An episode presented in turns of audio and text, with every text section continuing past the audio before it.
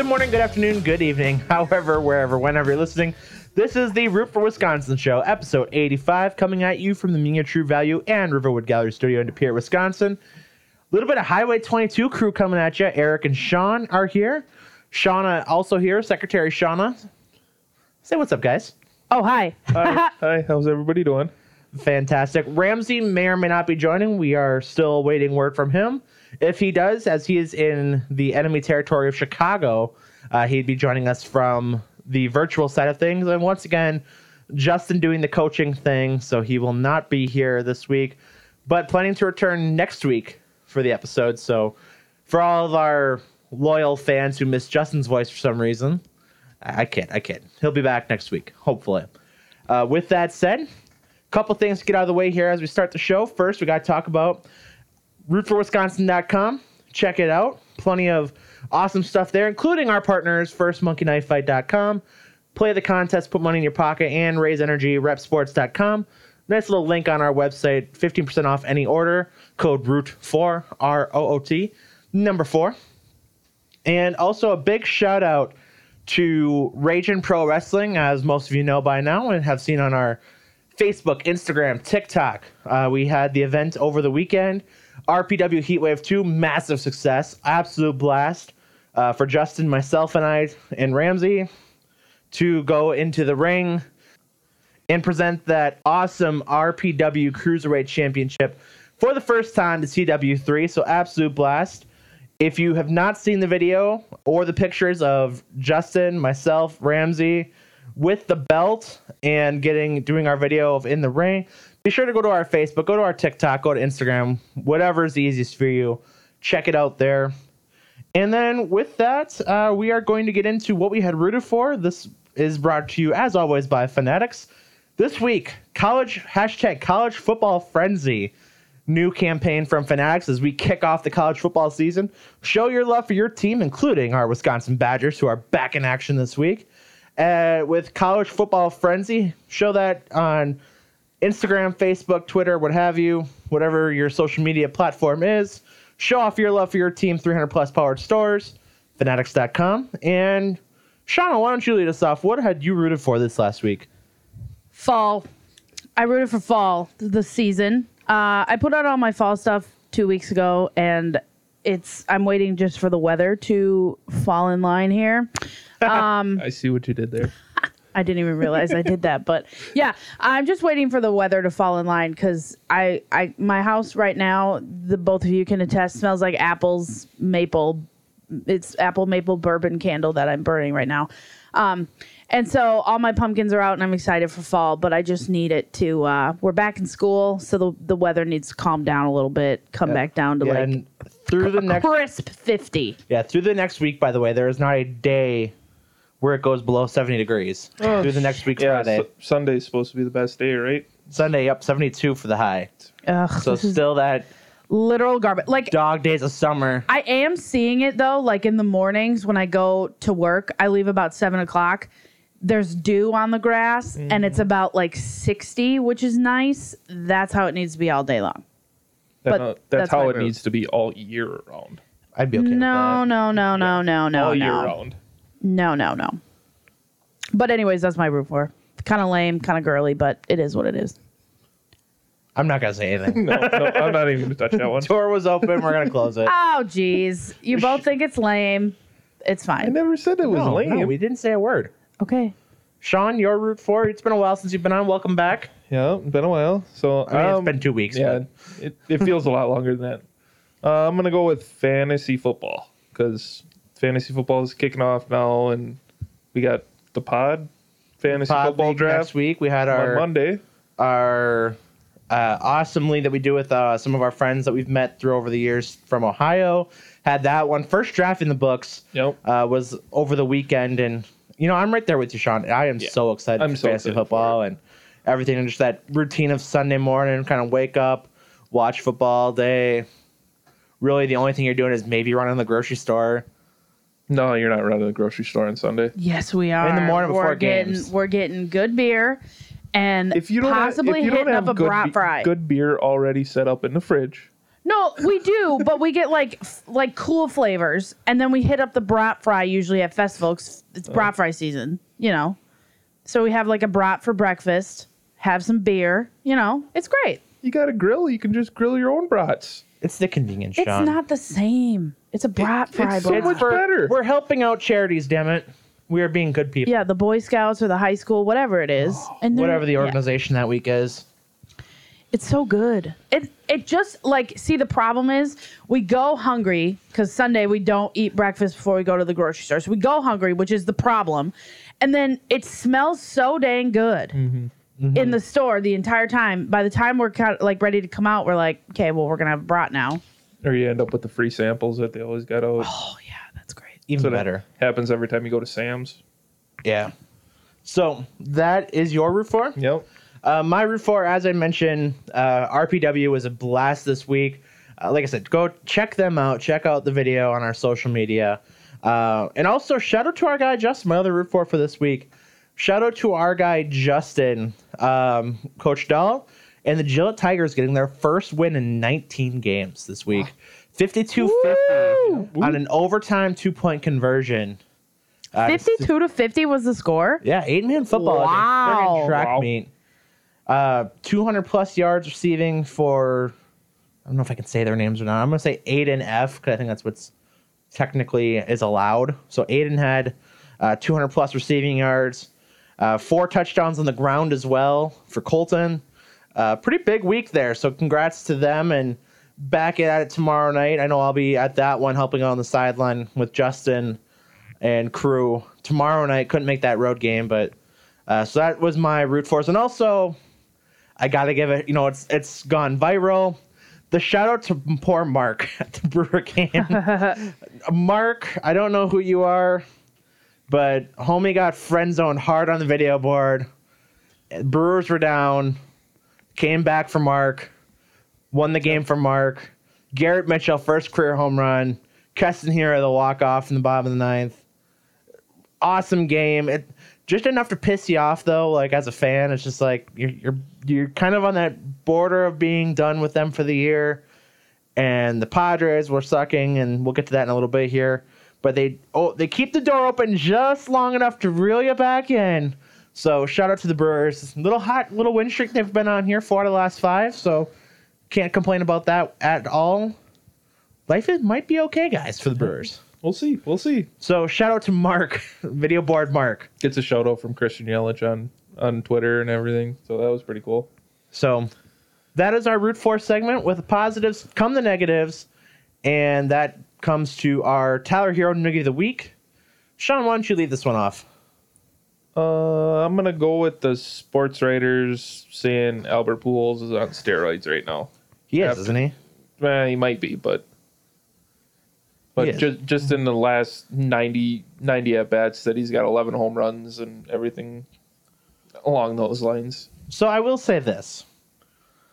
I think there's a decent chance that at the beginning of his career, Albert Pujols may have been on steroids. Yeah, very well possible. And and that's and then for those our listeners, I hate the Cardinals with all of my being, which is a lot of being. yep. I hate Yadier Molina, Adam Wainwright, Chris Carpenter, Matt Carpenter, um, Albert Pujols. The list goes on. There is just a litany of people that I hate with a burning passion, more than I hate most things. Albert Pujols, like I said, is one of those people. However, like I said, he may have been on them at the start of his career. That's not an indictment on him. That's an indictment on where the game of baseball was when Yep. he came up. Um, And we talked about that a couple weeks ago too. yeah. But just because he has so many home runs and recent at bats, I don't think people know how steroids work. I'm gonna be dead honest. Steroids don't just make you instantly better. It's if you do take them, it's to help you build muscle mass. Yep. Albert Pujols' problem is not muscle mass. No. Albert Pujols is seeing the ball really well right now. He's faced a lot of left-handed pitching, and as a right-handed batter, you see the ball better coming off of a left-handed pitcher. Mm-hmm. And when you're 40 some years old, whatever he is, 100 years old, might as well be. All you've really got is that power. If you're hitting the ball well and you're seeing, you know, the kind of the not to get in the physics side of things, but we see faster pitching nowadays than really ever before. So faster pitch, more exit velocity, the whole Yeah. analytics side of things, but you're due to get hot. Yeah. That's just that happens. And I think three or four of the home runs were actually at Coors Field. So So they're inflated even more because the altitude. Exactly. Exactly. And he didn't he set a record too?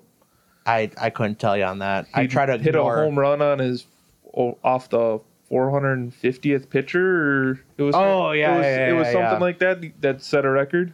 something like that. I I couldn't tell you the exact.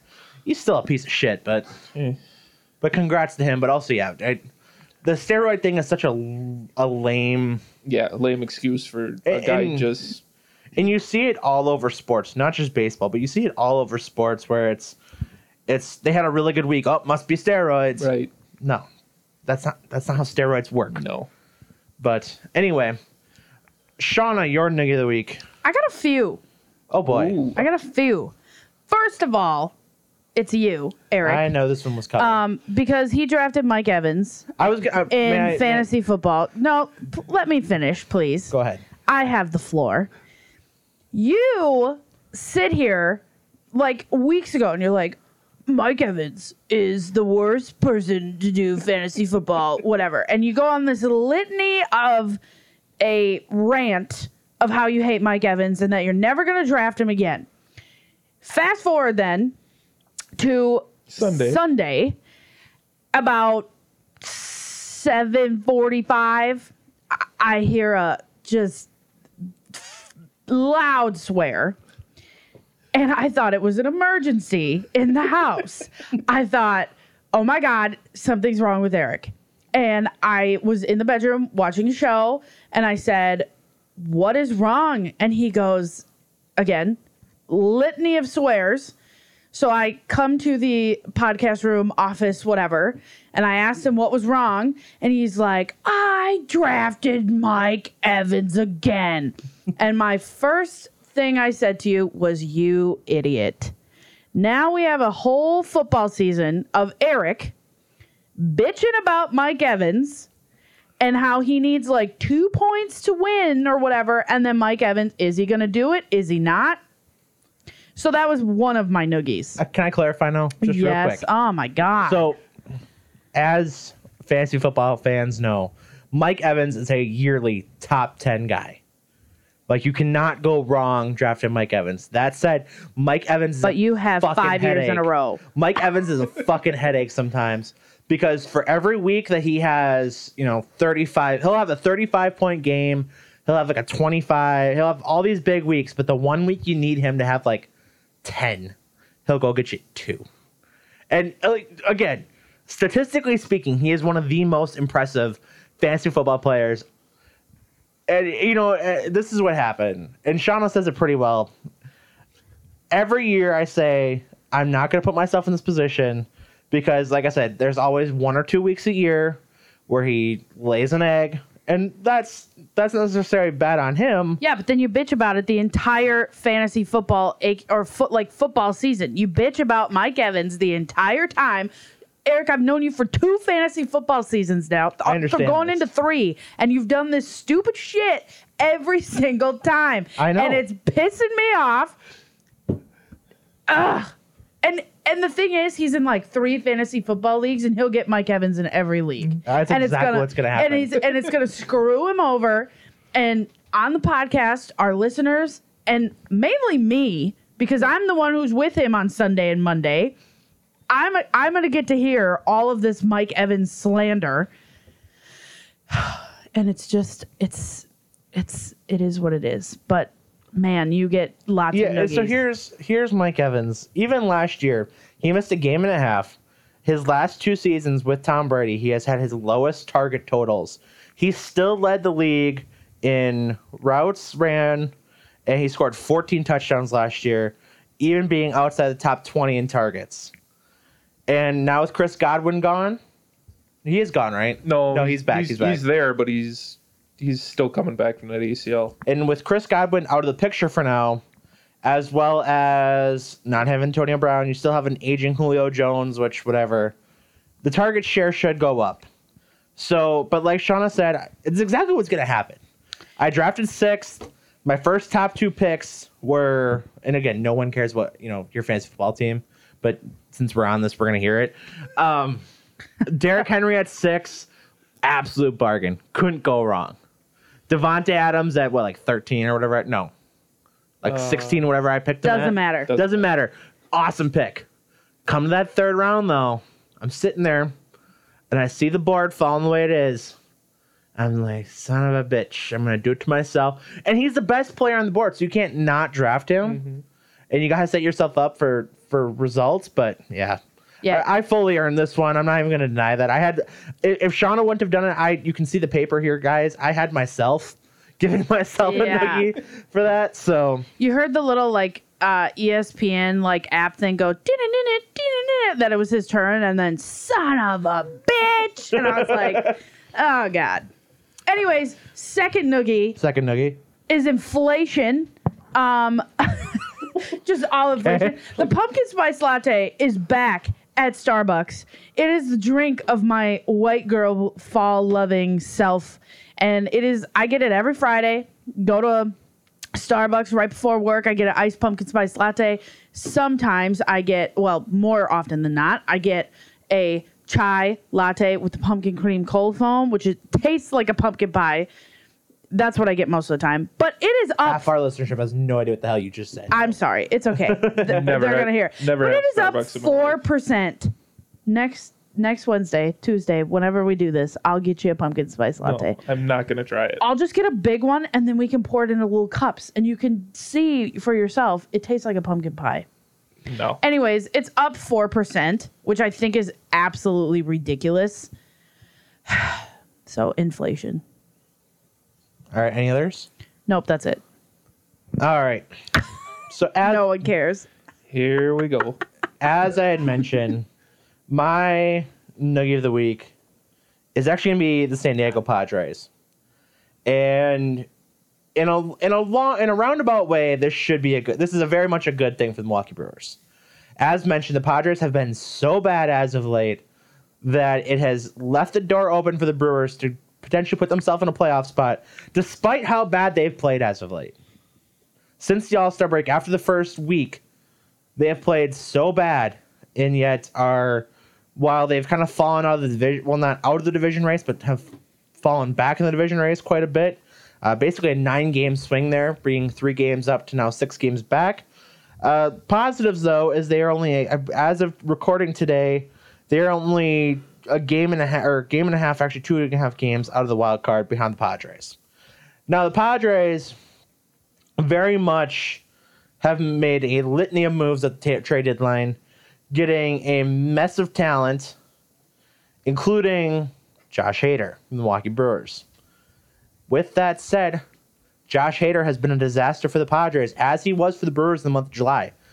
Since the trade going to San Diego, Josh Hader has a 23.14 ERA. A, and then the rest of these numbers, I mean, they're they're not you know easy to digest for the average fan, but a 4.07 WHIP, an 8.27 FIP, and his OPS against him, which is on base percentage plus slugging, is 1.308 against him. If a batter had a 1.308 OPS, that's almost like a Hall of Fame type shit. And that's the kind of pace he's on giving up right now. The 23.14 ERA, well, not a perfect stat because you know as a clo- as a relief pitcher you only get one inning, and he hasn't even gotten a full inning in a lot of his appearances. But that's neither here nor there. Just racking up the runs, blowing saves. Uh, Juan Soto has been awful for them. They've got all the, still following all the drama from the Fernando Tatis Jr. Uh, suspension, and then you throw in Josh Bell, who actually I wanted the Brewers to go and get too um, at the time, but you got all the fallout, and he's been awful for them since then. And really, just kind of like I said, that's a team falling apart at the seams. Not unlike the Brewers, but allowing the Brewers to keep the door open. So that's my biggest nugget besides myself um, with the Mike Evans pick, which honestly, I'm, I I regret nothing. I knew it was going to happen too. A couple weeks later, Eric's going to come on the podcast and you're going to hear it here first. I regret picking Mike Evans for my fantasy football team. No, because Well, if you weren't, if you wouldn't have picked him, I was gonna pick him. So yeah, You, Oh, you're- and then it would have been you. I wouldn't have. bitching Compla- about I wouldn't it. have complained like he would. That's true. It's now, It's tough. while we're talking fantasy football drafts, though, I want to kind of just say one quick, not a full noogie, but just like a half noogie to people who kick, draft a kicker super early on just to mess with people, or specifically my brother. Right now, he's gonna get a half noogie for taking AJ Dillon probably about 50 picks before he was supposed to, but also when I was about to. So Mark gets a half noogie, but just the you know the the fantasy football drafts, and I know it's an exciting time of year. I'm so excited about it, but at the same time, like there's just I don't get how people panic in drafts. No. Like you'll see, and you can say that this is just kind of like a a broad statement, but you see all these people like when you're in a draft, like you see one quarterback go, and then everyone has to have a quarterback, and there's still so many good ones. Like you're depending on the size of your league, at worst you're getting probably the tenth best quarterback in the NFL. At worst. And people rush to go do it. They they make a huge thing of it, and then you know drafts are drafts. They're fun or whatever. You're not actually picking these players, but it just it just makes me laugh again. Like I said, just how quick people are to panic, and you just see these litany of same thing with the tight end position, same thing with the defensive groups. Just wild how people panic and just feel like they have to pick one just because one person went and threw a monkey wrench and everything. So anyway, so you're saying when we do ours on Monday or whatever, that's what's going to happen because I'm just going to pick random people. Take a kicker in the first round. I'm probably going to pick a quarterback. So She's taking Josh Allen. No, She's she's probably taking a man who has luscious locks. He's an MVP. And then I'll Multiple pick time. a and then I'll pick a kicker. Last year I had You're, Aaron ta- Rod- you're taking Brett Favre. Brett Favre. Brett Favre. Anyway, Brett Favre doesn't have luscious locks. not anymore. At one time. At one time, he did. Anyway, so that is our nuggies. With that, we go into what's weird Wisconsin. John, do you have a WWE story for us this week?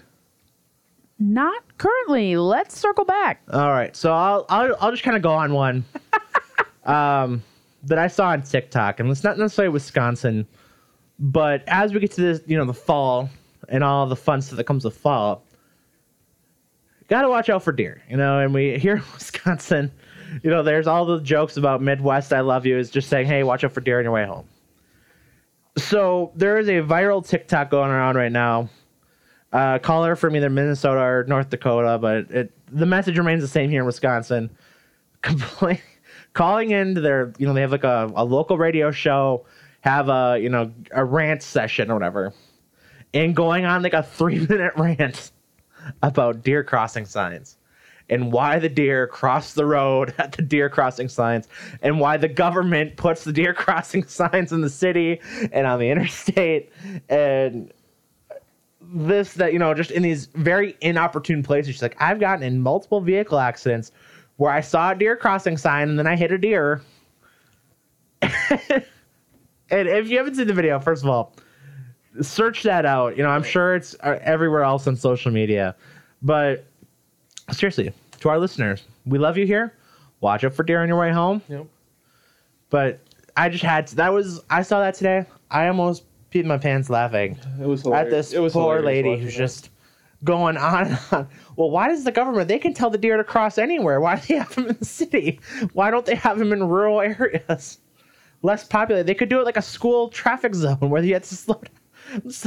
And this poor radio host is trying to keep his composure about not just outright laughing at this woman who is just so concerned about where the deers cross the road. Do you remember the Fourth of July parade when we had the the Yeah. deer come running from the church Yeah. and jumped over? I think they jumped over jumped over jumped over a kid and took off down the street and you just hear the click clop of the, the hooves down the road. And then I'm pretty sure because that you know the Fourth of July here in Wisconsin was very rainy. So as the parade, I think that was the fastest prep parade's ever gone because Yep. everyone was just hightailing, including my my poor dad. Shout out to Dave Bob, trying to hoof it down the however long that parade stretch. I think it ends up you know with all the loops and stuff being more than probably like a mile and a half or something like that I would say all that. and he's just booking to try to get out the rain and Yeah, but a deer that deer was cruising. I don't know what kicked that up, or if it was fireworks or whatever, but it came like a bat out of hell from wherever it came from, like the the clock church in Gillett and across the street and down the road and To Yeah. grandmother's house we go. so watch out for deer, especially in those uh, those deer crossing zones. Very dangerous. I don't think I've ever had a deer cross in a deer crossing. zone. I can honestly say I've never seen that. I've seen deer crossing signs, but I've never seen a deer cross the road in a deer crossing sign. Shawnee, got anything for us this week? No. I What? didn't, I didn't know I was supposed to, so I didn't have anything prepared. Do and, you it- uh, and it's hard to find some stuff. do you have anything to say about the deer crossing? I've never hit a deer. That's good. Knock on wood, quick. Uh, I've never hit a deer. I've never. I don't know. I. I, I guess I don't know. I've seen like deer in the road, and you just kind of like slow down or whatever. But yeah, I mean, what an idiot. Um, Good stuff, Sean. I, yeah, sorry. I well, I'm. My brain is also trying to read at the same time, which makes me sound incredibly stupid. But uh, we're we're a podcast show, guys. We can't just sit here and not talk while we all look for a story. I'm just letting you keep going because you were just you were on a roll. I was just kind of I was not. anyway. So with that, uh, a couple different things. We like I said, we can talk about the Brewers here. Uh, Milwaukee Brewers, four of their last five, including a big win today. Garrett Mitchell, really, I- you know, I doubt he's he is the direct cause, but the addition of Garrett Mitchell, they're four and one since he's joined the roster. And you know, you talk about all the the things about you know the Josh Hader trade may have you know busted up the the clubhouse quite a bit and bummed all these guys out. Seems like they found that spark again now that Garrett's kind of around the team, and I don't know if it's just a new face or you know just the excitement of having your top prospect there, a guy who just has such pure raw talent, pure raw speed, raw power, everything that you can imagine, and just finding ways to win once again. Um, And the pitching's been good. The pitching's been better. Everything's been good lately, which has been what has been missing for the past what month and a half, I would say. Yeah, you know, you look at since the trade deadline and since the All Star break, and it seems like they could never put together a full game. And even even the win Monday night, you know, we talk they talk about how it had a feeling of some of those other losses during that really bad stretch, where they got a lead, they gave up the lead in like the sixth or seventh inning, and never could get it back. Well, then poor Mark gets friend zone. Garrett Mitchell hits a home run, and Keston Hiura walks it off. Today, a six-one win. Uh, really, again, you know, one of those things are just the offense is clicking finally, and when the team hits, I mean, there's they really are a tough team to beat because you know you're going to get the pitching. A lot of times, you know you're going to get the pitching more often than not, and if you can get the the offense going just even just a little bit, it's all it takes some nights. Um, so it's just been kind of a blast and a half. Sorry. All it takes is two, three runs, and if you can get the pitching to go like it's been going, that's all you need. the other kind of exciting prospect for this Brewers team, and just depending on what Counsell and uh, Stearns and company do, is the potential that they can do with the September call-ups coming up. Because you could get you know more bats, like a guy like a Brice Turang who's been putting the taking the cover off the ball, especially with having that permanent DH. I mean, you can just kind of roll through offense, um, and you have promising pitching prospects too between Ethan Small and you know some other guys in that aspect too. But there's just so many different routes you can go. Uh, Joey Wiemer, another guy who was in high single A last year, and again just takes the cover off the ball with the power. So lots lots to look at, lots to be excited about as we get into September, and really a team something that threw me off a couple days ago. I saw this where from the 2018 team that went to was a game away from the World Series, really a couple innings away from the World Series. There's only like four guys left on this team from that run, but you also have a a very deep roster that has a lot of playoff experience at the same time. Even last year, granted, it was an, a first round bounce by the eventual world champion Braves, you still have guys like a Willy Adames who's been on postseason runs. You have a guy like a Rowdy Tellez who's been around now and had some big playoff moments last year. Kolten Wong's been probably in the playoffs almost every year of his career between the Cardinals and the Brewers. Christian Yelich has been there. Um, you know, then you have someone like I said, the you know the pitchers who've had that Woodruff, Peralta, Suter, uh, Corbin Burnes who've had those bigger moments. So many different kind of ways to break it down with guys who've been there, who've who've done it in the playoffs too. And then, like I said, you have a, a guy like a Garrett Mitchell who can come in and has been a spark plug. You have a guy like even Tyrone Taylor who has been kind of around but hasn't been necessarily a, an integral part of those playoff teams. I would even say Keston Hiura. I mean, Keston Hiura, Just- Hunter just- Renfroe coming from Boston and everywhere mm-hmm. else that he's been. You have so many different lineup combinations of experience and youth and experienced youth, if that makes sense. Yep. Just a, a litany of ways to break that down. Shawna, your thoughts on the Brewers? Huh? uh, they're doing great right now. I don't know what's wrong with me today. I'm I'm like spacing out hard. The damn phones. Um, I was scrolling through Facebook. Total change of subject. I was scrolling through Facebook and I saw uh, somebody's back to school night. They're bored. Um, it was supposed to be a play on words. It says "whale come" to first grade, and I that's been sticking in my brain so far. So Oh boy. Well, why don't you just you can just stay and, and keep keep reading. thanks. Uh, but actually, I'm going to bring you back in here for just a second. You uh, you weren't at RPW. You got the shout out from Devin, so shout out to Devin for shouting out Secretary Shawna. Yes, thank you, David. But you were at the Timber Rattlers game as we kind of talk about the the youth coming up and some different aspects of that. What do you have takeaways from the Timber Rattlers game the last couple nights? What is this? Uh, well, we lost. put me on the spot. Yeah, so I went to the Timber Rattler game on thir- last week Thursday and on Saturday, and we lost both days. Uh, big fight on Saturday night. Uh, that was pretty fun. Um, it literally like it like it clear. Everyone cleared. Benches the cleared, benches, the bullpen and the came bullpen in. came out. Nice. Um, and my mom and sister aren't like super big fans of baseball, so when the bullpen came out, they were like, "Where are these guys coming from? What are they even doing?" And they, yeah, it was funny. So, but yeah, they uh, the the pitcher hit the one player, uh, the Timber Rattler Again, the- pitcher hit uh, the, The one Lansing Lugnut in the foot. yeah, and he dropped to the ground. He went about halfway up the first base side, and he was just staring the pitcher down. And uh, the pitcher kind of like, I think he kind of like moved his shoulders at him, and the batter chucked his helmet at the pitcher, and the the the batter started running towards the the pitcher, and the Timber Rattlers catcher just came and like, boom, knocked him down.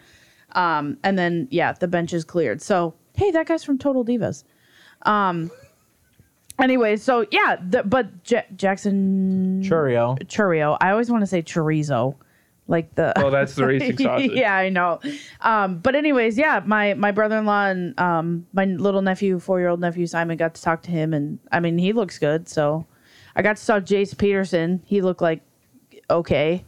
He wasn't great. He didn't do anything for the for the guys, but that's that's my Timber Rattlers report. I just want to see what you had to say about Jackson Chourio. oh, uh, he's good batter, good defense. I didn't. I, if I'm being honest, Thursday night I didn't pay much attention to the game. I was talking to my friend, and Saturday I didn't pay much attention to the game. Play, taking care of my nephews, and we had the buffet seats, so we were eating good in the neighborhood. Ooh, buffet seats. Yeah, all you can eat till the, the top of the six. Nice. Yeah, only thirty one dollars. So Oh, I didn't, like I said, I didn't bad. watch much of the game. It was wrestling night. Got to see Kurt Angle. Nice. It was American fun. hero. Yeah, it was He fun. was he was on Raw this week too. He was, yeah. His first pitch was worse than Eric's. That's saying a lot. I Eric had a good if first pitch. Eric had a great first pitch, but his bounced like three, four times. Kurt Angle's did. Yeah. He was a he was an Olympic wrestler, so it makes sense. Yes. Yeah, but the other thing I want to add, it, while we're talking, shout out to Simon being the play ball kid. Yeah, it was the play ball kid. It was very cute. He he shouted it. My brother-in-law wanted him to say "Hello, Wisconsin, play ball," but Simon got very very stage fright, and he just was like "Play ball," and he just walked away. Also, Sean, the video we have to show you that um, it was WWE night or wrestling night at, at the game. They had that big blue bitch whiffer that I can't Yep, stand. yep. Came out to the Undertaker music in center field. As if he wasn't scary enough. Yeah. That's awesome. Worst mascot in sports, by the way. I, I genuinely cannot stand whiffer. I think I mean, he's, he's a play on the the fanatic, correct? the Phillie Phanatic, but Yeah. it makes no sense why he's there. No. They already have a ma- they technically have two mas- three mascots. If we're being honest, they got Fang, they've got Gnaf, who is Fang's evil twin brother. Oh God. Well, it comes out a certain couple times a year. oh. And then they've got Buttercup, the other tugger. They don't need that big blue bitch. But I think what the Whiffer is less scary for the kids because I was talking to my sister about that and like his colors are like more appealing to kids and he doesn't have fangs and you know whatever. So I think maybe that's what it have was. Yeah, I don't think Fang has fangs. Yeah, he either. does. He's got little like. mm, No, no, no, he doesn't. I don't think so, Sean. I'm Where's pretty freaking bobblehead? sure he has fangs. the- I was gonna say, don't you have a bobblehead? We do. Yes, he does. Look at this right there. He's got fangs and Oh, a shit. tongue. Yeah. So They're not real. Well, right, but when you look at the mascot, he's it's real. It, I mean, it's scary for an adult like me. You know, it That's, is what it that's is. any mascot. That's true. That's very true. Yeah. So Huh. I have n- never yes, noticed that he, he, has fangs. fangs. So I'm wondering if they like brought in Whiffer because he's more he's less scary for Whiffer kids. still sucks. I love I him. hate I'm Whiffer. a proud Timber Rattlers team owner. I am a proud Timber Rattlers 10 member. I go to as many games as I can. I do not get Whiffer. I. He's got the baseball in Me the being nose. scared of mascots, I would take Fang in a heartbeat over Whiffer. Whiffer's just weird. Speaking of mascots, did you see the um the other video of Mr. Met and Mrs. Met? No. Um, they were playing trumpets For, uh, for Yes. Edwin Diaz, yeah. and I don't know if it, this was on TikTok or Facebook or whatever. I seen there was a man and his wife going, and she's like, I don't know how those how those mascots play play the trumpets. I'm like, and the husband's like, it, they have baseballs for heads, so. That, that, that's funny. how. That's awesome. That'd be something like I'd say. yeah. yeah. Yeah. What kind of snake is that? Shut up. That's been something that's been said out of Ashana. What kind of snake is Fang? And then I was like, oh. There was another. There was another one too, and I can't remember what it was. Ashana statement or Uh, inside and outside cows. yeah, that that's the one. Yeah. I know there was one. Cannot There's forget it. Cows sleep outside. They're gonna get wet. Uh, yes, in Shawna. my defense, cows do sleep outside. in my defense, I grew up around farms that took their cows inside at night. So when I saw, to my surprise, it was a year ago this weekend. it was Labor Day weekend. yeah, we went on the Dells. right, cows outside at like ten thirty at night when it's pitch black outside. I was very shocked. First of all, she almost peed her pants. Oh she thought they were gonna run in the road. She didn't realize there was a fence. That's not even funny. I had a cow run out in front of me. Yeah. Almost see, run, run out in front at the big mm. hill coming back from Shawano. Mm-hmm. Or right before Pulcifer coming down. Yeah. Just as you take that left, the cow come running out somebody's driveway. We had to call 911. it would have been illegal if you hit it. That's illegal. Yeah, because it's personal property. Well, right. But, I'm just saying. So we come around this corner. and There's all these cows in the field. And Joe's like, "What are you doing?" And All right. so we went to Utah. Was it last year now? Or is it two years? No, it was last year. And they have free range cattle. So oh yeah. they just walk around wherever they want. They actually have cattle crossings where the cattle can only cross at certain sections. so them Unlike the deer. Yeah, unlike the deer. so them guys are not going inside at night. The No. free range guys. No. That that those are like the shows yellow I don't know if you've ever watched Yellowstone. Yeah. But those are those kind of cows. Oh, okay. Hmm. So that's our Brewers breakdown. our Brewers and farm breakdown. Um, You know, we can actually talk about that. that We had Brewers, Timber Rattlers, which is a farm team of the Brewers, and we talked about farms. Bringing bringing it all together. wow. Full circle. Look at guys. you. Look, at, you, guy. Taking a couple liberties here and there, but Still counts. still counts. Still counts. All right. Next up is our Badger segment, and Wisconsin Badgers, as we mentioned, back in action this weekend at Camp Randall, as we officially get to. So really, it's technically week one of college football because last weekend there was games, but they call it week zero, which makes no sense because there are like FBS teams playing. We have week one coming up here. Badgers prime time Saturday night at Camp Randall. Hell yeah. Illinois State coming in. I don't even know if I could tell you. I think they're the Cardinals. I have no I idea. am not 100% sure on that. Badgers at Camp Randall? Hell yeah. I mean, so if college football gets underway uh, this weekend, it's really Thursday, it's tomorrow night. Uh, three top 10 or top 25 teams in action Oklahoma State over at Central Michigan, Pitt at West Virginia, and Wake Forest at VMI, whatever the hell that is. Um, I think it's Virginia Military Institute, but Badgers Saturday night, 6 p.m., FS1 against the Illinois State, and it looks like they're the Cardinals. They, Yeah, Cardinals, Redbirds, something. something like that. Badgers coming into the game. I don't believe the line's been set. Redbirds, Redbirds. Hey, Sean. That's I'm on we- it. That's why we keep you around here. Sometimes. Uh, betting line has not been set on that game from what I can tell. But Badgers, again, new year, first game of the season, have won four of their last five. Uh, coming in off the bowl win against Arizona State. And high expectations for the Badgers coming into the season. Uh, roster breakdown or depth chart breakdown just came out. Um, you know, not a whole lot of surprises in a lot of positions. We look at Graham Mertz starting quarterback. Big things, hopefully, for him. Uh, Braelon Allen, you're starting tailback. Is he 18? He is 18 now. Oh, he was only 17, I think, for a while. Yeah, while. I thought he was only. Yeah. I thought he was 18. He is now. oh, He was 17 all of last season. We had to actually look this up um, to figure out when he turned 18 so he could stop saying it. What- It was after the bowl game. oh, that's right. I remember he we could- talked 'cause he about couldn't Go that. celebrate. He for the couldn't bowl. Yeah. He couldn't celebrate in a lot of ways after the uh, the bowl game, or He had the, to go play Xbox. Or he couldn't go out. He couldn't, couldn't do like I say, couldn't do a lot of things after the the field rush game against Iowa that we were at last year. Yeah, that was fun. We talked about that. Okay, so the ride to Madison from Green Bay is like two and a half hours. We Mm-hmm. talked about that like for a good hour and a half of all the things he couldn't do. But now he's 18, so can't drink. Can't get it, buy- buddy. Shoot. I just meant like he can do fun things now. He can buy he can buy a lottery ticket. That's about it because you can't buy tobacco anymore. He can buy a lottery ticket. He You can go casino and play bingo. yup.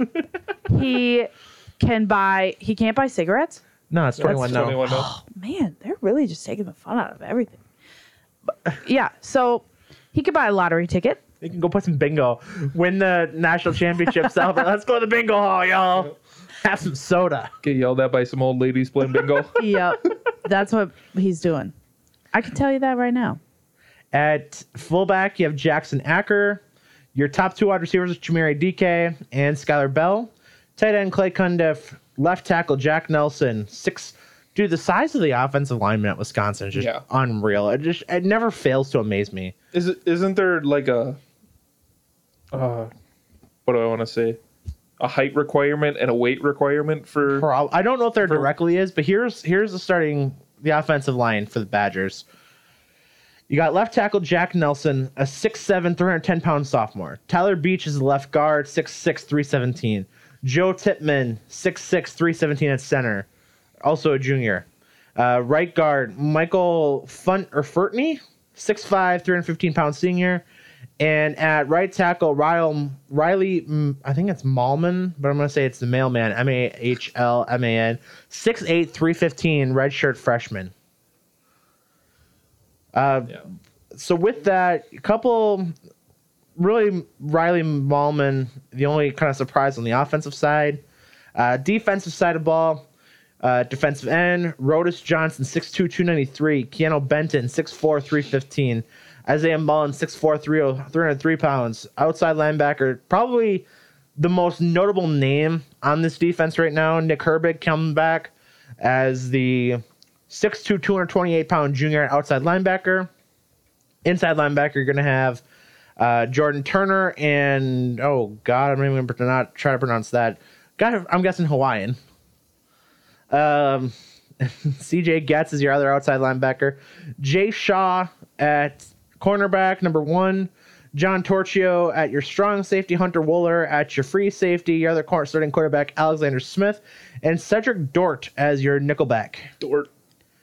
Your punter, Andy Vujnovich. Uh, field goal kicker, Vito Calvaruso. Your kickoff specialist, Jack Van Dyke. Long snapper, Peter Bowden. Your holder, Gavin Myers. Punt returner, Dean Engram, son of Bobby Engram, the new Badgers uh, offensive coordinator. And at the kick returner, third string running back, Isaac Guanadero. Probably butchered that name too. Guerendo. I could see Mal- Mellusi doing doing some of that too. Mellusi is officially your second string tight end or tailback. Uh, so lots to kind of go with there. Like I said, not a whole lot of surprises per se. Um, Logan Brown, kind of, I guess, really kind of Logan Brown is your highest committed offensive lineman, or initially was. He was a five star guy, supposed to be the next coming of um, Joe Thomas, and just never really kind of worked out. But uh, he gets second string again. But you'll probably see a lot of these guys playing, either in the second string guys as nothing against Illinois State, but with a team with aspirations like the Badgers, 18th ranked team in the country, you kind of hope that you see your second, third string guys playing in these games. Really, you know, as we get into the third, fourth quarter. Or they're going to be like the Brewers, and they're going to get our hopes up and blow it at the end of the season. But so that's kind of your your breakdown. You know, I, I I tried to ask Justin if he had any kind of takeaways, but none as of right now. Um, ahead of you know the game, like I said, he's going to save his for when we kind of get into things uh, when he comes back on the show. I So- just read an article about Graham Mertz. Um, it's uh, quarterback position preview. And they said that Graham Mertz's confidence is at an all time high entering 2022. And it's go- he's going to be without his top three pass catchers from last season. But he seems to be very, very confident, I guess. Which And- I think is good because he needs to get back up and play better. I would hope he would.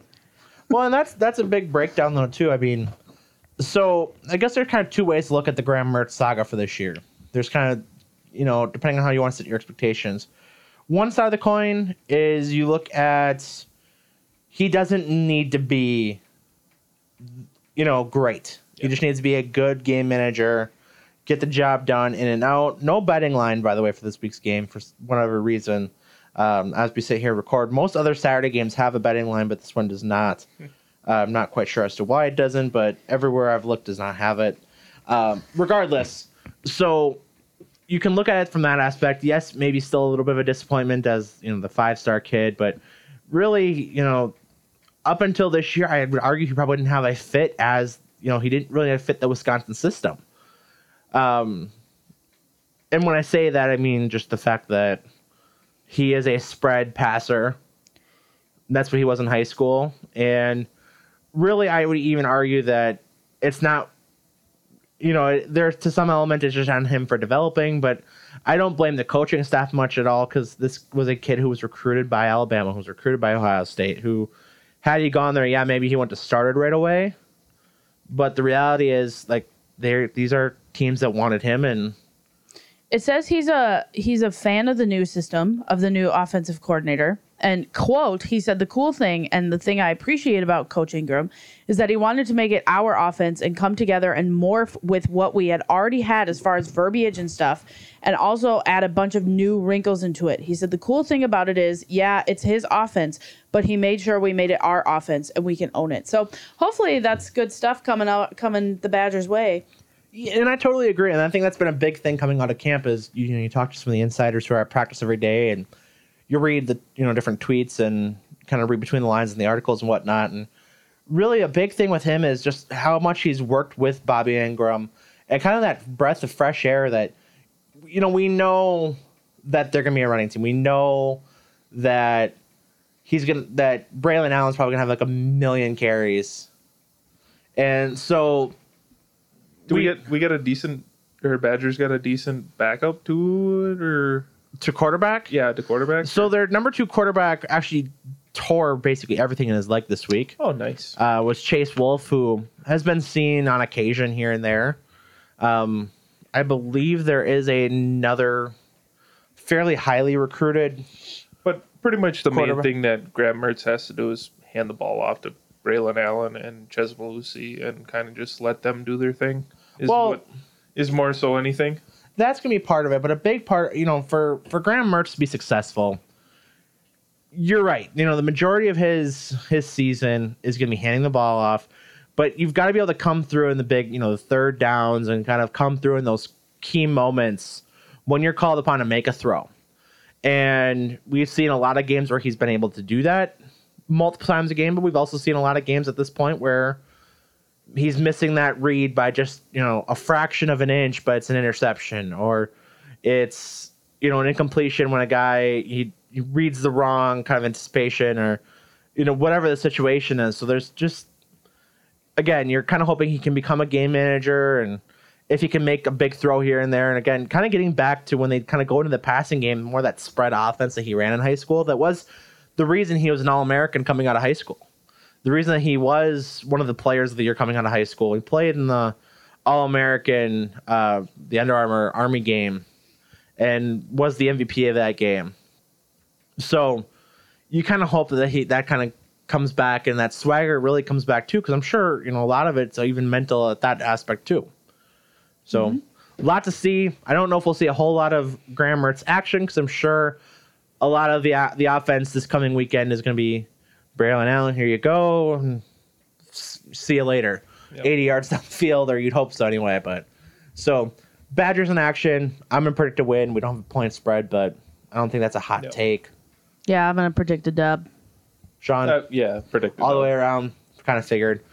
So with that, we kind of go into the Packers, and Packers' initial 53 man roster came out yesterday. There has been one change already, oh. um, where safety Micah Abernathy, who had a really good preseason, was kind of a feel good story.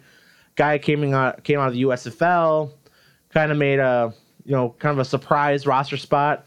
Uh, was waived today in favor of Jack Ford, an experienced safety uh, of the Jacksonville Jaguars, longtime special teamer. But Sean, really kind of the biggest, and Shawna, really yeah. kind of the thanks. I'm here too. The biggest kind of surprise I think that I had, and not a whole lot of surprises on this 53 man, but really only carrying two running backs, I think was a big kind of shock. Ooh. I just seen a Um, Patrick Taylor probably, I think was, I don't know if he formally was the last player cut, but um, it felt like he was the last player cut because for the longest time, you know, they released Tyler Goodson, who they did get back on the practice squad. By the way, we'll talk about that a little bit more uh, later in the episode, but didn't they? Oh, we're not going there yet. not yet, not yet. Okay. But they released Tyler Goodson pretty early, pretty early in the day, which to me made it seem like okay, they're going to go three backs, Patrick Taylor, and then obviously AJ Dillon, Aaron Jones, and really, Patrick Taylor I think made sense for the team. I think Tyler Goodson was the best running back mm-hmm. of the group of free agents, Yeah. and you know, no surprise Dexter Williams isn't back. I mean, Yep. he was mostly just again for depth. But I think, you know, you look at kind of how the roster broke down and where the Packers are a team. If you're keeping the best player, I think it's Tyler Goodson. Yeah, I think so too. And obviously, they ended up keeping either one of them um, in the long run. But if you're looking for fit, I think it's Patrick Taylor. For the reason being that depending on when you think Kylin Hill is coming back, you, put him on the pup uh, last week, the regular season pup. So he's out till this week five. I think he has missed the first four. Or I think it's six. I think it's it's four. It's four now. It's four now. So Okay. I'm not sure if he can come back week four, if he has to miss the first four weeks. I'm pretty sure he has to miss the first four weeks um, with the new pup standard. But regardless, um, you know, you look at when he comes back, and the, if you're looking at, like I said, at fit, Kylin Hill, much much like Aaron Jones, kind of that speed guy, um, catch the ball in the backfield, kickoff, punt return, whatever.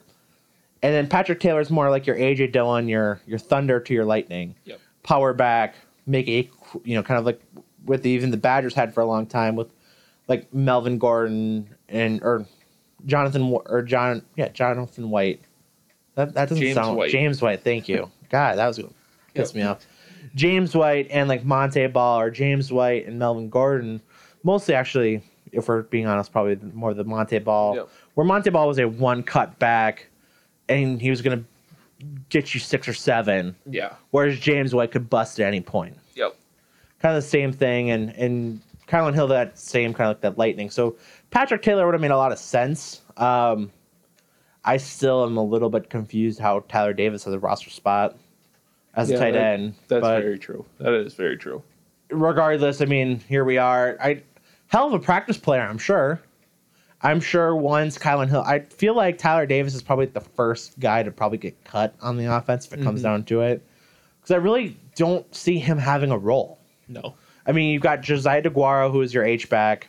You've got Tonyan, who is not being on the pup to start the season, and then you've got Marcedes Lewis, is kind of like the eligible tight end tackle Yep. hybrid, who will occasionally catch pass, but for the most part, he's going to be your blocking tight end. Tonyan, a willingness to block, but isn't going to do it on a Consistent. consistent basis. And then DeGuara is like your, like I said, your H back, your fullback hybrid, much like Kyle Juszczyk. Mhm. And again, I just I don't get where a Tyler Davis role comes into things.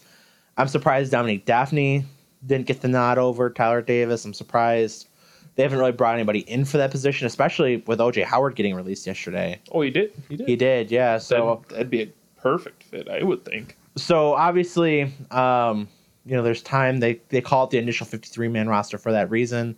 Like I said, a, one change already. Yep. But really, kind of the only shocking thing that, and then Jack Heflin turned a lot of heads on the defensive line. He ended up getting released, but also brought back. Uh, kind of the two more surprising things, I guess. But for Heflin's sake, I think it's mostly just uh, how deep you are at that position. You know, you have a three-four defense where you've got six guys who can play as a starter probably in this league. Very realistically. Yeah, they're pretty. Or what do I want to say here? You got Kenny Clark. You got who else? Jarran Reed, you've Jarran. got uh, Devontae White, you've got uh, Dean Lowry, Yeah, that was the name. Of, that was eluding me. and you, Uh, and you still got your outside backers where they're going to play more, more like your defensive end. defensive ends. You really don't need a defensive end, I should say. So you you're able to sneak him back to the practice squad. I think that's great. Um, like I said, we'll talk about the practice squad more here in a little bit. But Sean, any big surprises for you on, on cut day for the Packers? Uh, well, I don't. I wouldn't really say cut day, but them just cutting Juwann Win, Winfree, Over and keeping Samori Toure. keeping, keep, yeah, keep- keeping him, and I don't. See, and that's that was, I guess, you know, there's a couple different ways, you know, and I'm sure there's gonna be national media people who point out that Aaron Rodgers is probably upset because we had the Jake Kumerow saga two years ago, and Rodgers spoke so highly of Winfree, but really, and I I know we've talked about it on this show, but Juwann Winfree, Malik Taylor, two of those guys that you know what you have at this point. You know, like they've they've been around for a couple years here and there. Um, they've had practice squad nods. They've had regular season nods. They've had, I think, I won't even say that they might have both been active for the playoffs last year, I think so. but they've had a lot of looks and they've been familiar enough with the system where you're pretty confident with what you have. Um, whereas Samori Toure, first seventh round pick out of Nevada, um, flashed a lot, you know, in preseason, as did Juwann Winfree for that matter Yeah, he did too. nothing. This isn't Juwann Winfree slander, but just the reality situation is, I think you kind of you go on You got to go what you have as a prospect, with the and, hot hand too. I mean, and you kind of you know you look at what else they can do for the team. If you feel like Samori Toure might have a better special team um, play or opportunities versus what Juwann Winfree can do for you at that that position group, which again you've seen him do the last couple years, and when you have the worst special teams in the NFL and you have guys who were on that unit pretty extensively, you're gonna see him get cut because you know what you had and what you had sucked. Yep. So Also, I'm just gonna sidebar here. Did you see the TikTok of Aaron Rodgers on the cut bench start today? No, I don't know if it was today or if it was yesterday, but he had Donald Driver, Jordy, and Davante for cut Ooh. cut bench start. And I think he was he was gonna cut Driver because he didn't play with him that long, and he, he made it. And he was going to bench Jordy because he just seen him and he put on some farmer weight recently. that was, and he was going to start Davante because he's still one of the best in the league. That's a good. That's an interesting. It was- I mean, so while we're talking about this, by the way, sh- and I don't really want to do this, but I'm going to since it's the number of the episode. Episode 85. Shout out Greg Jennings as he gets his Packers Hall of Fame plaque. I think he's kind of a douche, but Yeah. as a person, but hell of a player with the team. So like, you can't.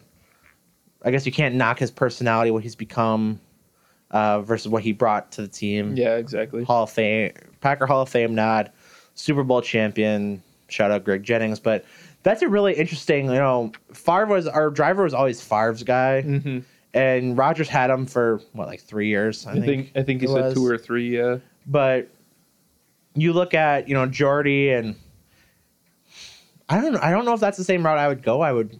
You you'd bench Davante? I think I'd start Davante. I almost think I'd cut Jordy and keep Really? Donald Driver. To be honest with you. At this age? Well, Not at this age, at their prime. Oh, at their prime. Yeah, at their oh, prime. I was gonna say like now. Obviously, that's a s- like easy question. Oh, Well. I would say though, Donald Driver right now he does have his son Christian, who is one of the top safety recruits. So I'm sure he's probably keeping up the work and staying in pretty good shape. Where if Jordan Nelson has that farmer weight now, Yeah, but Don's not gonna be running down the field. No. well, no you way. never know if he's building up his son to be like I said, that top safety recruit in the country, um, or one of those top end safety recruits. I think committed to Penn State. I think he's a freshman this year. He's got to be running routes with them. You That- think? That only mm-hmm. makes him better. That's what they pay for. That's what they pay trainers for.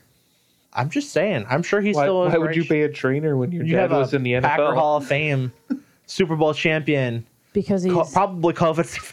because he's he's old now.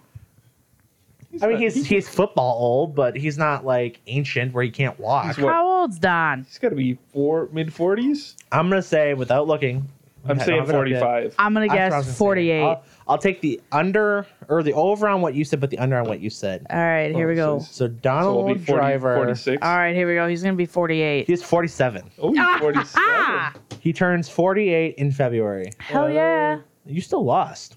Well, I was closer than you. No, He didn't say one. I said under what you said. If this is Price of What Right did you rules, say? 45. he said 45. You were over, so Price is right. I'm Yeah. Excuse better. me, I was rounding. I was closer. What? You aren't though. If you Price were is wrong- Right rules. If you were rounding, you're going to 50. Yeah, Price is Right rules. I still get the dub. Okay, well, I was one away and he was four away. Yeah, but you still went over. He was two away. Three, two away. Our teacher, everybody. It's been a long day at work. Ms. H, everybody. Shut up. it was a long day today. Okay, it was hot. But he still looks good in like the Kwik Trip commercials and stuff Mm-hmm. and the, the click it or ticket. Okay, great, but he's not running routes Oh, I bet he is. I'm in sure he the is. click it or ticket commercial. Sure. He's bet got to you- run up to the gas pump. He could he could be like T.O. T.O. is still running routes and T.O.'s smoking playing the, people. the FCF with Johnny Manziel. Yep. Money Manziel. You're right, Shawna. Money. So I, like I said, I, I would probably take. Obviously, their, I know the conversations about their prime. I still think I'd take Donald Driver. Think so? No, I, I got to stick with Jordy. Jordy, Jordy was- and Jordy Rodgers had so good. chemistry. Yeah, but Where- Jordy really, I mean, we never saw Donald Driver with another team where we did with Jordy.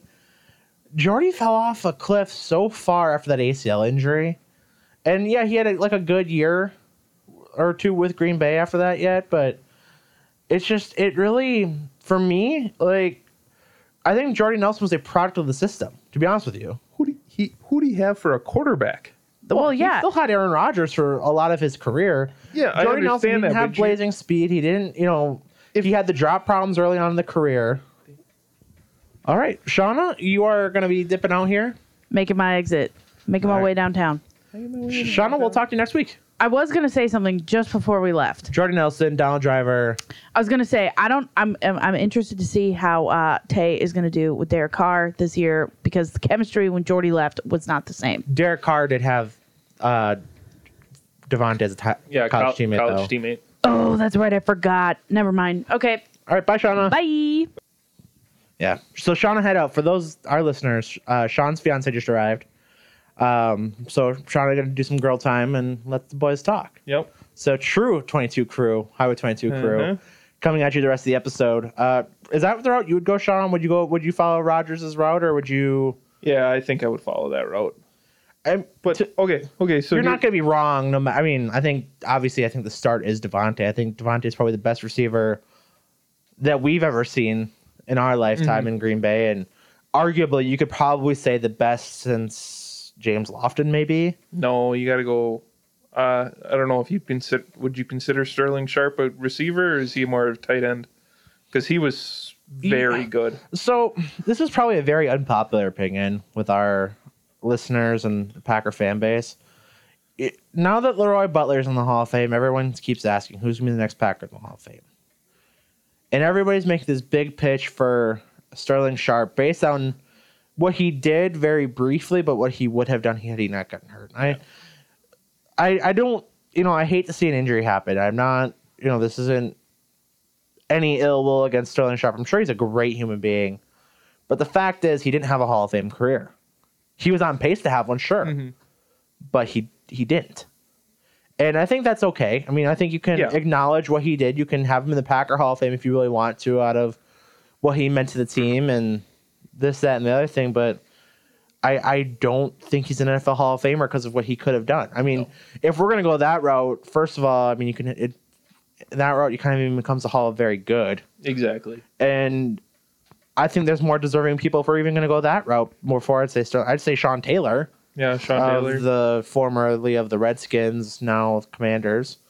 Um, but I'd easily say Sean Taylor, but should get that nod. would you Would you throw Andrew Luck? That, that- Andrew Luck that's- probably has a better case than Sterling Sharpe. I would say so. I would say. I don't know if I'd say he has a better case than say uh, Sean. Ta- well, maybe a better case than even Sean Taylor did Right. too. Um, just you know, he got to the playoffs, he got to the AFC Championship game, Mhm. but never really got over the hump. No. And you can say what you want about Deflategate, this, that, and the other thing. Yeah, but exactly. all in all, um, you could say that for Andrew Luck too. I mean, when you look at the dynamics of his career, where he was running for his life most of the damn time, and That that's just the first guy that popped in my head. That for The Hall of- retiring injuries. Bear, well, Barry Sanders ended up getting in. Calvin Johnson either just got in or will get in. Yeah, well, I think next year. I think next year he's eligible. I think so, if he wasn't already. So guys that are going to be, I mean, guys that retired too early, but you know, you can you can say the same thing about Nick Collins. Mm-hmm. I mean, at least from a Packer standpoint, I don't think he was in that route to be NFL Hall of Famer. But if if you're gonna go that, would would you would you pick Nick Collins over Leroy Butler? Over Hall of Fame worthy, or just who I think was a better player. Better player. I know we didn't see too much We didn't get to see too much of Leroy Butler, so I'm not gonna. I don't have too. I don't have a whole lot to work on. Um, obviously, the neck injury. Um, really, for both of them, very unfortunate for both. Mhm. Uh, I think Nick Collins. You know, I guess this isn't a great. I think Nick Collins had he gotten to play out his career. I mean, they both have the same amount of Super Bowl wins, technically correct, one I each. so. I know Nick Collins has one. I'm pretty sure Larry Butler was on the '96 team, so I'm pretty sure I, I can confidently Yeah, say he has yeah, one. I think he's. Um, two appearances for Butler. I'd have to look at the numbers. Just kind of eye test. I'd probably say Butler by a hair, Hmm. but I think it, I mean, I think it's pretty close. And I think Nick Collins kind of gets a an unfair shake of things for how good that defense was, Yeah. and this just he was never the superstar of that defense. But that's also because you had Charles Woodson, you had Clay Matthews, you had even B.J. Raji Mhm. and a litany of linebackers, AJ Hawk, who Plus, was Casey Hay was that Casey Hayward too? uh, or no, he had Sam Shields. Sam Shields, um, I don't remember if that Casey. Micah Hayward- Hyde, I think, was around. Yeah. Al Harris was around for part of his career yet. So you you have a litany of guys who who kind of overshadowed him because Nick Collins. I mean, he was a great player. I loved Nick Collins. One of the all-time moments where he gets that Super Bowl pick six, Yep. um, Super Bowl forty-five, but just never was the the overwhelming presence. And and part of that like i said just because you had so many guys that got all the the glory and he never had to. He was back there playing center field and do i think he was nfl hall of fame good? Probably not. No, I don't think so either. maybe if he plays his whole career he gets a veteran now later down the road. Maybe. I think that's a little bit of a stretch but who knows? Um so yeah I, that's the route i would probably I'd say Laura butler but yeah i don't think it's gonna be Sterling. i'd probably say the next hall of famer is gonna be aaron rodgers Yeah, probably. I, was, I would agree with you there. I, I really I I feel bad for Sterling Sharpe. I wish he could have had his whole career. But that's what I'm saying. I think Davante Adams is probably the best since James Lofton because there's no doubt uh, Davante Adams if even if he has what 20% kind of fall off this year from what he had last year production wise in the last couple of years here, that's still like an all pro wide receiver. Yeah, he's still over a thousand yards. He's still 80, 90 catches. So, in that regard, I mean, I, I think Davante Adams is probably a Hall of Famer as well. Yeah. Um, you know, there's so many. The Packers have been blessed with so many very good wide receivers, but not great. Exactly. You know, Donald Driver, Greg Jennings both fit in that. James Jones fits into that. Robert Brooks, Antonio Freeman, guys who had very big moments, who had very, very, very good careers. Guy, you know, careers that I'm sure any kid growing up in Wisconsin or Packer fan would dream to have, but they're not NFL Hall of Famers, and I think that's okay.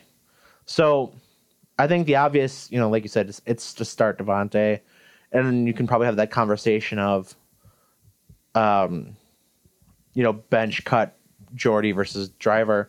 Now, I did see one, you know, while we were just having this conversation, I did see a start bench cut of Don Hutson, James Lofton, Davante Adams. Your three Packer Hall of Famers at wide receiver.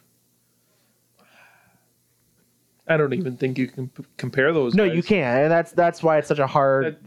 Because even comparing James Lofton to to Davante Adams, it's mm-hmm. such a different league. But then, I mean, I think the thing that that people forget about Don Hutson and Don, it's such an easy thing to forget because of how long ago it was, and there there wasn't like the highlight films that they have now. Yeah, exactly. But Don Hutson set NFL records that stood until like Jerry Rice and even Randy Moss mm-hmm. came around receiving yards, and that was when nobody was passing Exactly. the NFL passing didn't exist. I mean, it was legal. They they changed the rule to make it legal basically for the Packers and and Don Hudson.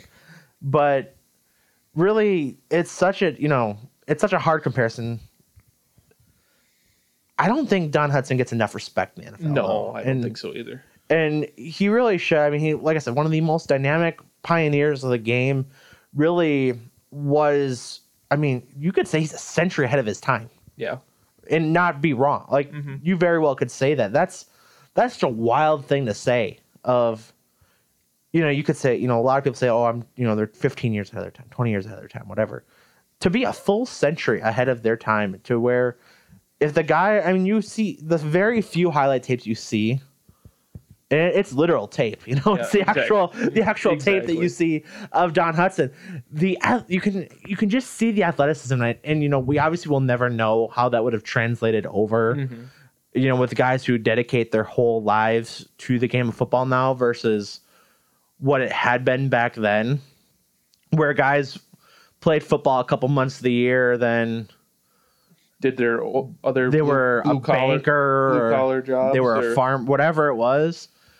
There's so many different things that they, you know, that they used to do back then, and Don Hutson just rolled over those guys, and maybe he would have translated now, maybe not, who knows? But almost one of those things where you wish you could almost find a way to break it down and like have like a Mad simulation, but Madden's not even going to do it No, justice no. because Madden's going to have his numbers all inflated of what you know they should be Yeah. based on the time, but who knows? Exactly. So anyway, back to the Packers. I did want to kind of go one shout out to our guy Mason Sprangers, who uh, a couple of different, you know, we're hoping to have him back on here relatively soon. Uh, probably not next week, but the week after. To have him on and you know really kind of have hope to have him on the show as a more frequent uh, flyer on the show is the stuff he brings to this is just as a totally different lens on things. Uh, so a couple things he had brought up. I asked him, you know, while we are talking about trying to plan to see if he was able to come on or not. Uh, first thing he said, kind of the same thing that we both said that the shock, really just going with the two backs. Uh, with Hill being on the pup, he's out for the first four games, and Taylor and Goodson, you hope you can sneak them back on the practice squad, and just pray like hell that nothing happens to Dillon or Jones in those first four weeks. Um, but he did say that kind of a contributing factor maybe to that decision is the prospect of Amari Rodgers having a backfield role. That that I could see too. So because he did did he do that at Clemson? He did occasionally, and he you've seen it at times that you hope that you know you've seen it when he does get the, preseason looks, and when you've seen kind of like the late game looks he got last year. That he does have that kind of like not necessarily the same as a Deebo Samuel. He's not yeah, that, as athletic per se or as fast, but you've seen kind of that same role where he comes in motion, takes like a jet sweep or kind of that that shuffle pass that they do now. That really frequent, frankly, I love. I think that's mm-hmm. one of the cooler plays that they can do. But you know, you really just kind of have to ask the question: What is the depth at receiver? What do the Packers think? You know, even though the rumors, they're potentially looking at Laviska Shenault as yeah. a trade option does that mean that you have confidence in your receiver room or I, I, would say you don't have confidence if you're if you're looking to trade for a guy i mean Laviska Shenault pretty much just sucked last year i mean i know he had trevor lawrence as a rookie quarterback but and the whole urban meyer yeah. fiasco but i guess if that's your kind of your your concern then is if if you're not confident with where your your roster is where's the the concern. You know, is it you know you're, you're pretty confident with what you have with Doubs. I'd say you know you're pretty confident with what you have with Watson. Is is it the Rodgers Toure element? Do you think it's maybe even the Watson Doubs element mixed in too? I'm I'm thinking it's all four of those guys, four of those after Watkins. I mean, I, you might even throw Watkins in there because just the health. Yeah, because you don't know what you're going to have, and I don't know. You haven't seen Rodgers throw to any of these guys in game scenarios, and we know how he likes to have the confidence in these guys and all that kind of stuff. Yeah, so that's I guess that's kind of like the main. Okay, let's let's see week one what's gonna stick against the wall, what's not, and you know there's there are still the the baffling thing. And I know we talked about this last week with Ramsey, but the baffling thing is just how many good wide receivers are still without jobs in the NFL. Oh, exactly. And or some that could get cut yet. Right, that too. Um, you know, there was a there's a the kid out of Tampa Bay who realistically could have moved or who got cut. You know, you saw with the Vikings today with the trade for Jalen is a Reagor uh, from yep. the Eagles. Yep. So just a couple different different angles that they could look at there, where it's like guys who realistically should slash could have jobs. And like I said, you still have guys, you know, Odell Beckham Jr., who, you know, yeah, he's torn the ACL. He's still working on the recovery for that, but he's, you know, he's, he still has to get signed somewhere. Mm-hmm. Granted, it's probably going to be the Rams. Just, you know, I, history I would, would, the betting odds would be on that. I'd but, say I'd say Rams or Tampa Bay probably. But you look at guys who are still looking for jobs right now uh, I'm trying to see if I can find this here. Who are free agents right now? Um, Antonio Brown technically still a free agent. Yeah. Which probably not going to be, but no. Um, you can look at guys like Emmanuel Sanders, Cole Beasley, Will Fuller, T.Y. Yeah. Hilton. I think still is looking for a job. John Ross, Adam Humphries, Willie Snead. These guys all looking for jobs right now. Yeah, which is absolutely insane. There's another one. Uh, Kenny Stills, I think, is still looking for a job. Yep. I got Emmanuel Sanders. Did you say him yet? Yep. DeSean Jackson, if they really want to kick down that door too, why not? Dez. Yeah. Dez Bryant. Mm-hmm. Yeah, fuck it. Let it hang. But yeah, I mean, there's just there's so many different options that you know. Truthfully, I think yes, they were looking at a potential trade for Shenault, But I think at the same time, it really speaks to the fact that they haven't signed any of these guys out of free agency. That they're they're also kind of confident with where they are right now too. Or they just want to give a couple weeks here and see what happens. That could be too. So, uh, and then really the only other kind of takeaway Mason had um, was just that some of the guys that they hope they had stashed, and we'll pull this up here in just a few moments. That you know you you cut guys like Winfree, Slayton, and Heflin, hoping they can slip on the practice squad. Same thing with Goodson, um, which leads us to the Packers practice squad guys that they've brought in and. Uh, with that, I'm kind of like I said, I'm just I know that there's a few guys that they had gotten back already. I know Danny Etling was brought back in. I know um, Tyler Goodson was brought back. Here's the official list uh, from Zach Kruse, and this came out about 3:15 this afternoon. So possibly some updates, but bring back a lot of the guys that they had wanted to.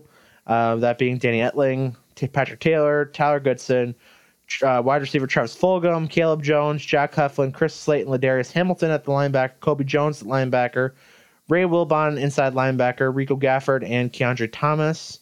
Um, and then also uh, kicker Ramiz Ahmed and corner Benji Franklin, both reported as having signed but still kind of on that hold up right now. Uh, they would still have two open spots depending on if they can clear waivers for Abernathy and Juwann Winfree, who to this point have not been signed or claimed. So let me just double check on that. Uh, Juwann Winfree has actually, as of two hours ago, signed Oh, with the Packer practice squad. Oh, okay. So he's back. Um, and then I believe Micah Abernathy's still going to have to go through waivers here today. So I don't think he'll officially have a chance to sign on today. Um, you know, one, and I have to look to see if he ended up on a roster, but, you know, one name I really would like to see back on a practice squad is I want to see Danny Davis back.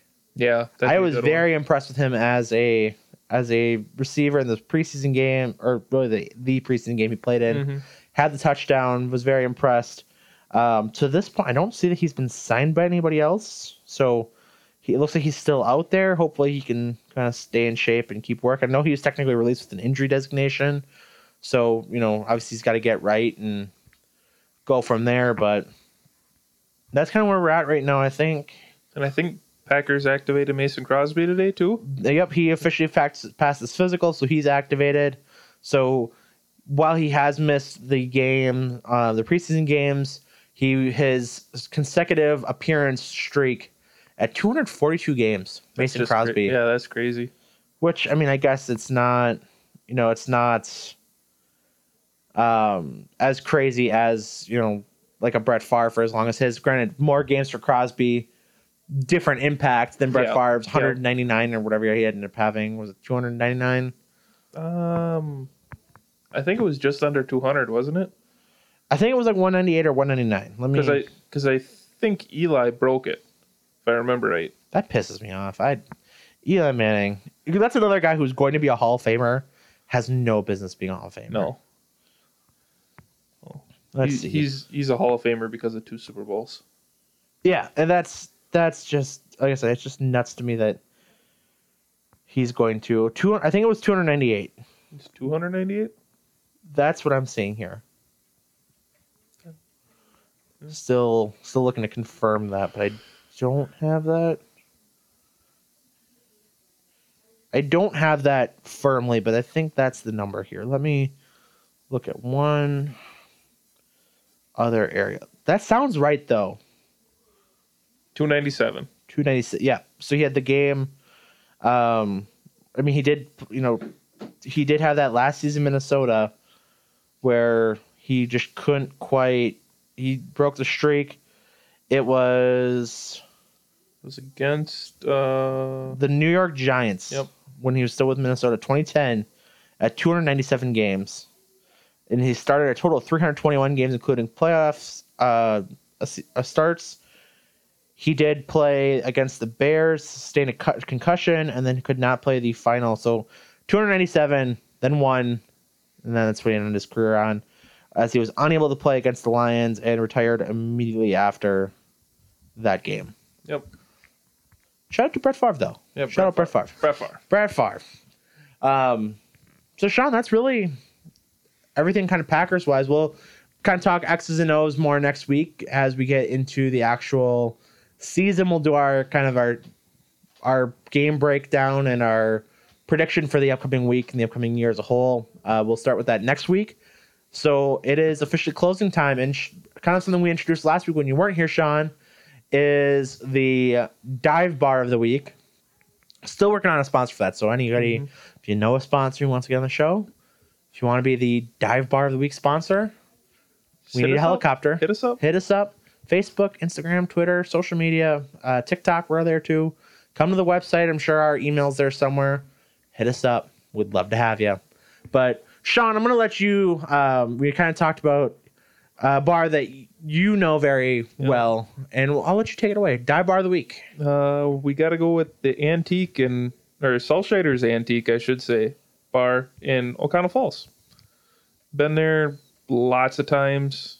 It's, it's the bar in Oconto Falls. If you if you ask anybody or you want to take anybody anywhere, I would go there. Barb's a very special lady. She's been running it for I would say definitely all of my life. So, and it was way before me.